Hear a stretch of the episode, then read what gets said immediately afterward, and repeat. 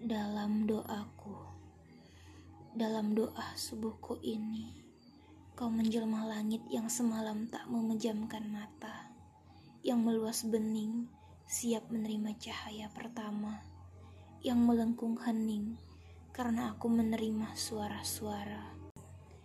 Ketika matahari mengambang di atas kepala, dalam doaku kau menjelma pucuk-pucuk cemara yang hijau senantiasa yang tak henti-hentinya mengajukan pertanyaan, muskil kepada angin yang mendesau entah dari mana.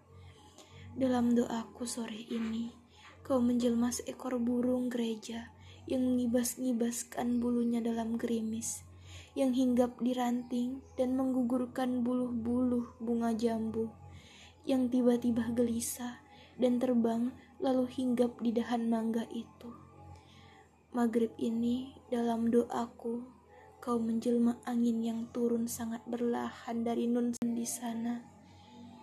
Bersinjikat di jalan menyentuh-nyentuhkan pipi dan bibirnya di rambut dahi dan bulu-bulu mataku.